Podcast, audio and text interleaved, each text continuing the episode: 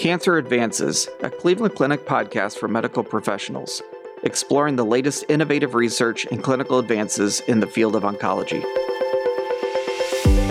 Thank you for joining us for another episode of Cancer Advances. I'm your host, Dr. Dale Shepard, a medical oncologist here at Cleveland Clinic, overseeing our Taussig Phase 1 and sarcoma programs. Today I'm happy to be joined by Dr. Jessica Geiger, a medical oncologist specializing in head and neck cancers, and now Vice Chair of the Department of Hematology and Medical Oncology.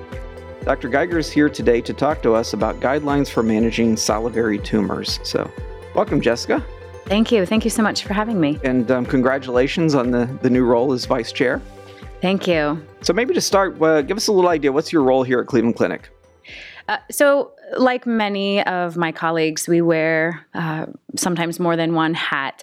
Um, primarily, I am the program leader for the Head and Neck Medical Oncology Program, uh, which is a very multidisciplinary centric uh, program. I, just by the nature of treatment and management of head and neck cancers, we rely very heavily on on all of our disciplines with head and neck surgery, radiation oncology, and medical oncology, of course. And then, as you mentioned, I was recently offered a position with uh, as a vice chair for the department, which I am very humbled and grateful. And this is all a new development just over the last week or so. And so I'm excited what opportunities that role can bring and how I can help the department and and Taussig Cancer Institute Institute and, and Cleveland Clinic. Excellent.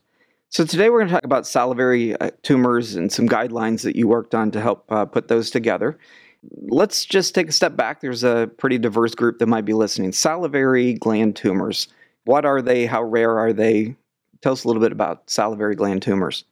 Well, so, first, we need to break it down to the different uh, nomenclature and terminology. So, when we talk about salivary gland tumors, we're talking about both benign and cancerous tumors or malignant tumors. And so, what's important is uh, thankfully, the majority of salivary gland tumors are benign, but this is not what the guideline is about. Uh, this is not what I see in my practice. Obviously, we see the bad ones, the cancerous ones, the malignant ones.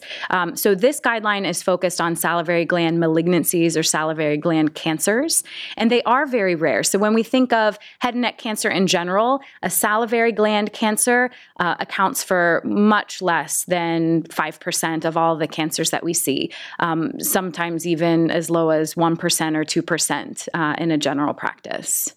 So pretty rare. They are pretty rare. And then not only as a group are they rare, so when we're talking about, you know, salivary gland cancers as a group being incredibly rare, then you have to dive in a little bit further because uh, the WHO recognizes actually dozens of different types of salivary gland cancers.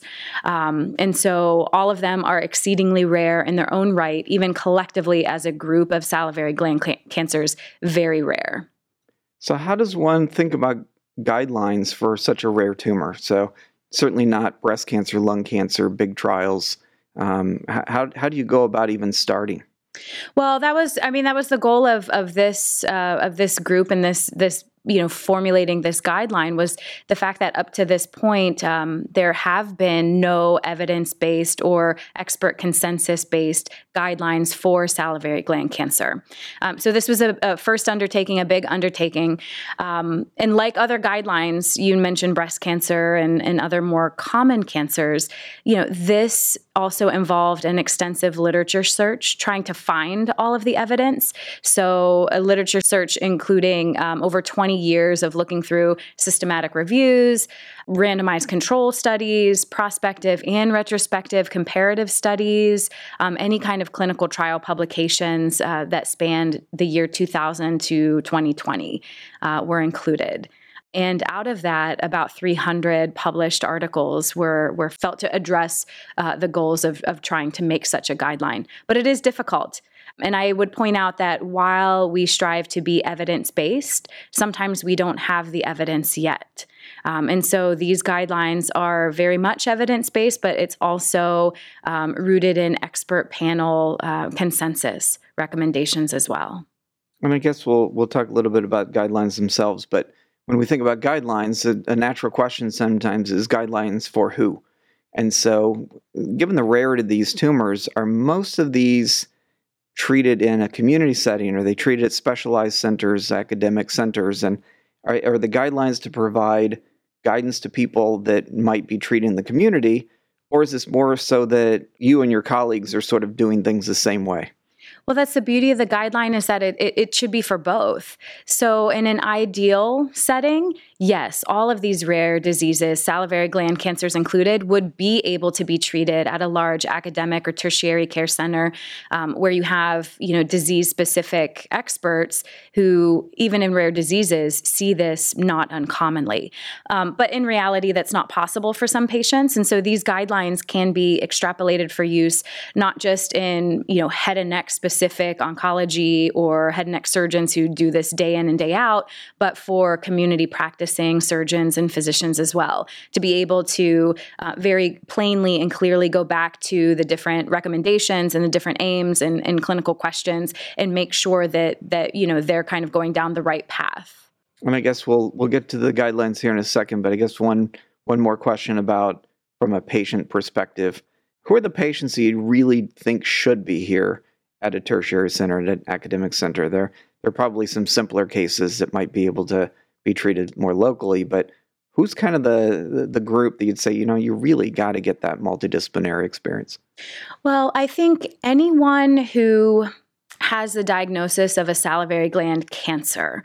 Um, so, not just a benign tumor, but a cancer um, should, if they have the opportunity and the means, at least a consultation with our head and neck surgeons, I think is incredibly valuable. Um, only because, again, with these different type you know the different types of salivary gland cancers they have different histologies they have different biologic activity. Some are much more aggressive than others. So even in the world of cancer cancer as you know is an umbrella term. Some cancers are much more aggressive than others. And so even though these guidelines are, are, are sort of um, you know promoted as as being salivary gland cancer guidelines there's little nuances that are very important when it comes to the surgical management of different salivary gland diseases um, and so, any patient who has been told you have a salivary gland tumor, it's cancerous, I would strongly advocate and encourage them to seek uh, seek the Cleveland Clinic head and neck surgeons or or a, a large academic center for, at the very least, a consultation,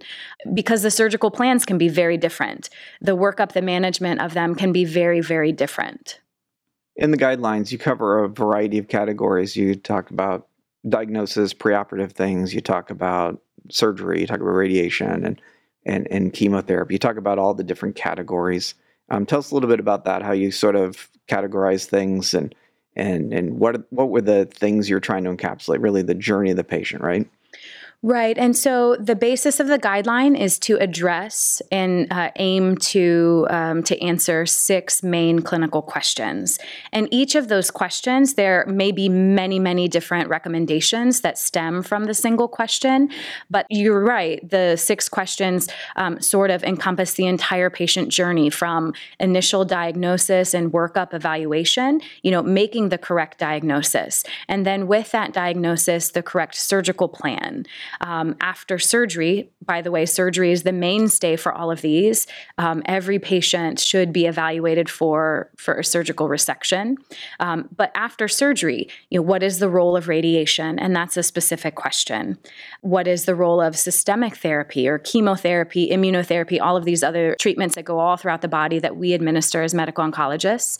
That's a, a separate question in and of itself. And then after all of that cancer treatment, you know, it's still important. How do we follow patients? What's the appropriate follow up? What imaging should be obtained and at what intervals of imaging so that we can monitor for hopefully never have a recurrence, but that's important. Some of these patients, again, there's many different types of salivary gland cancers. Some are more prone to recur than others. And so following them um, appropriately, that's addressed in one of the clinical questions. And then finally, if this cancer comes back, how do we address a recurrent uh, recurrent disease situation, and that is also um, included in the in the guidelines. So, among the recommendations, what are some of the examples of things you, that you think will make the biggest impact? What do you think, as a consensus, as a group, you got together and you said, "This is how we should be doing this"? What What do you think are going to make some of the bigger impacts? the way that patients are diagnosed. Um, so, the specific type of biopsy, Um, and I would point out too that the expert panel included in the the development of this guideline um, multidisciplinary, so not just surgeons, radiation oncologists, medical oncologists, but also radiologists. Um, and pathologists as well. And so, uh, first and foremost, we have to make the accurate diagnosis. And so, the proper um, imaging to uh, stage the cancer, the type of biopsy to to identify which type of salivary gland tumor or malignancy this is. Because if you don't have the right diagnosis going in, then your management can be affected. Um, so that's, I would say, one of the main key points that that should um, be derived from this. Another key point is the extent of surgery. There are a lot of recommendations under that uh, appropriate surgical uh, clinical question, and it addresses again salivary gland cancers. These can occur in the parotid gland, um, in the submandibular glands, but the facial nerve goes right through the parotid gland. So that has a lot of uh, clinical and functional and quality of life um, implications if you um, sacrifice, if you have to sacrifice the facial nerve. There are certain cancers where that is more important than others uh, because of the way that it tracks along the nerves or or the way that it can spread. Um, again, you know, you don't want to leave any cancer behind, but on the other hand, you don't want to just uh, you know scoop out anything and everything that you see because the patient could suffer uh, long term from a functional standpoint because of that. And so the guidelines address, uh, for example, how to and when to preserve the facial nerve, facial mo- nerve monitoring, and other um, aspects like that you know certainly you, you develop a practice style we have like the way we do it at the cleveland clinic and then you mm-hmm. start working with these other groups um, what were the biggest surprises so what were the things that came up as as variability in practice style that you you found most surprising um, I think management of what to do with the neck. So um, again, just kind of going back to just the the basic nitty gritty of head and neck cancer. Um, you know, you have your primary tumor, which in this case, for for the the talk of today, it's in a salivary gland, but the risk of these cancers is that they may or may not spread to lymph nodes that are located in the neck. And so, how do you manage that? Even on imaging, if you don't see any enlarged lymph nodes that don't, you know, lymph nodes don't look suspicious for any kind of cancer, but there could still be cancer in them. And so, uh, what is the extent of what we call a, a surgical neck dissection or lymph node dissection? How many lymph nodes do you take out? What levels do you remove? Do you remove them or do you include them in the radiation plan post operative. Um, so there were some nuances from institution to institution about that, but I would I, I would say that largely with these recommendations, um, we were at a majority, if not a complete consensus, for the vast majority of these recommendations, which is reassuring because that tells you that there's already um, amongst uh, larger academic institutions, there's already uh, a sort of standard of care that is then exemplified by these guidelines. That's great. I guess as you get people together, sort of like minded and thinking about these things, um, good opportunity to have people discuss things. Were there were there research questions that came up through um, through this whole process as you looked at the data that's out there? Um, was this an opportunity where you could come up with further research ideas and collaborations to say, you know, that's uh, who knew we didn't really know this to the level we thought we should? Oh, definitely. I mean, uh, and again, going back to an earlier comment that you made about, you know, breast cancer and other cancers having a lot more um, evidence and data. So, this literature search that we did, which I mean, we essentially looked at everything that has ever been published in those two decades in salivary gland cancers. And out of that, there were only two randomized control trials. Uh, so that tells you exactly how rare this is. And again, with a rare disease, it's really difficult to run such large randomized, you know, practice changing trials because the number of patients just doesn't exist. You know, we're not seeing hundreds and, and thousands of these patients at one institution every year. And so um, it, it absolutely highlighted the need that we need to focus not just any clinical trials, but large consortium or cooperative group studies, because that's really the only way that we're going to have enough of these patients, see enough of these patients, and put them on uh, trials to have the numbers to be able to get the evidence. Uh, that we need for uh, for moving the field forward in this, and I think that was very much highlighted uh, by the publication of these guidelines. And so I guess kind of a related question. What what are the biggest gaps you think that are that we sort of need to get past in order to improve, you know, surgeries and lack of, you know, the risk of recurrence and things like that? What what do we need to be doing to move the field forward? Well, I think, um, and and again, I'm biased because I'm speaking as a medical oncologist, but well, you know, we okay. we look at we look at all these different um, histologies or different types of salivary gland cancers, and not only do they behave differently, um, but a lot of them have unique uh, genomic alterations as well. And so there, we don't have the results yet, but there was a large, um, actually one of the the first um, randomized control studies, and definitely the largest one that was led uh, by Dr. Adelstein here um, through the RTOG um, cooperative group, where it looked at after higher risk or higher grade, uh, more aggressive salivary gland cancers were removed surgically. Um, they were randomized to postoperative radiation alone versus radiation plus chemotherapy, because right now um, there is not enough evidence in all salivary gland cancers to recommend for addition of chemotherapy chemotherapy. And so that uh, we don't have the the results yet from that, but it it did uh, meet accrual a couple of years ago.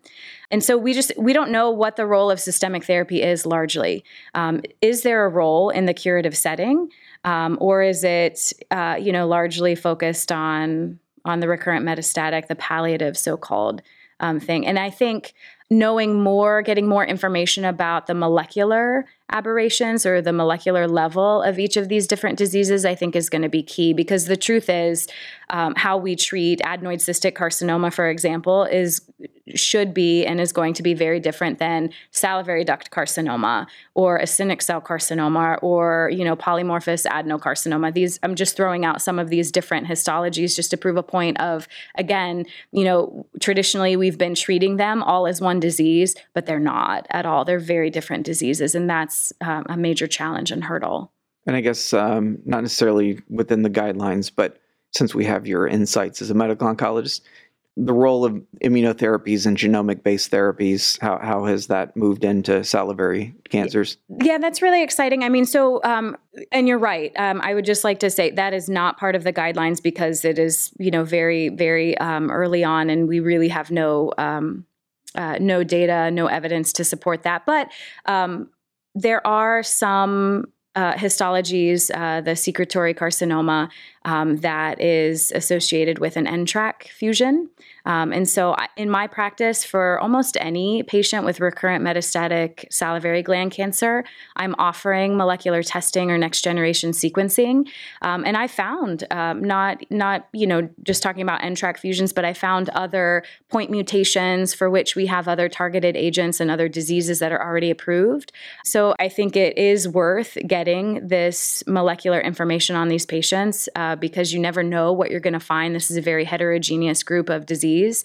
Um, and we really have very limited chemotherapy options. By and large, chemotherapy doesn't work that well in this disease as a whole. Um, maybe some histologies more than others, but ultimately it's going to come down to the molecular signature of these diseases and, and how we're going to be able to treat them. Wow, going through 20 years worth of uh, data, certainly a a tall order. And so it sounds like a, a great effort to get guidelines together. Certainly, patients will benefit from that. Their providers will benefit from that. So appreciate your, your efforts and your insight. Thank you very much. To make a direct online referral to our Taussig Cancer Institute, complete our online cancer patient referral form by visiting clevelandclinic.org slash cancer patient referrals. You will receive confirmation once the appointment is scheduled. This concludes this episode of Cancer Advances. You will find additional podcast episodes on our website, clevelandclinic.org slash cancer advances podcast. Subscribe to the podcast on iTunes, Google Play, Spotify, SoundCloud, or wherever you listen to podcasts. And don't forget, you can access real-time updates from Cleveland Clinic's Cancer Center experts on our Consult QD website at consultqd.clevelandclinic.org/cancer. Thank you for listening. Please join us again soon.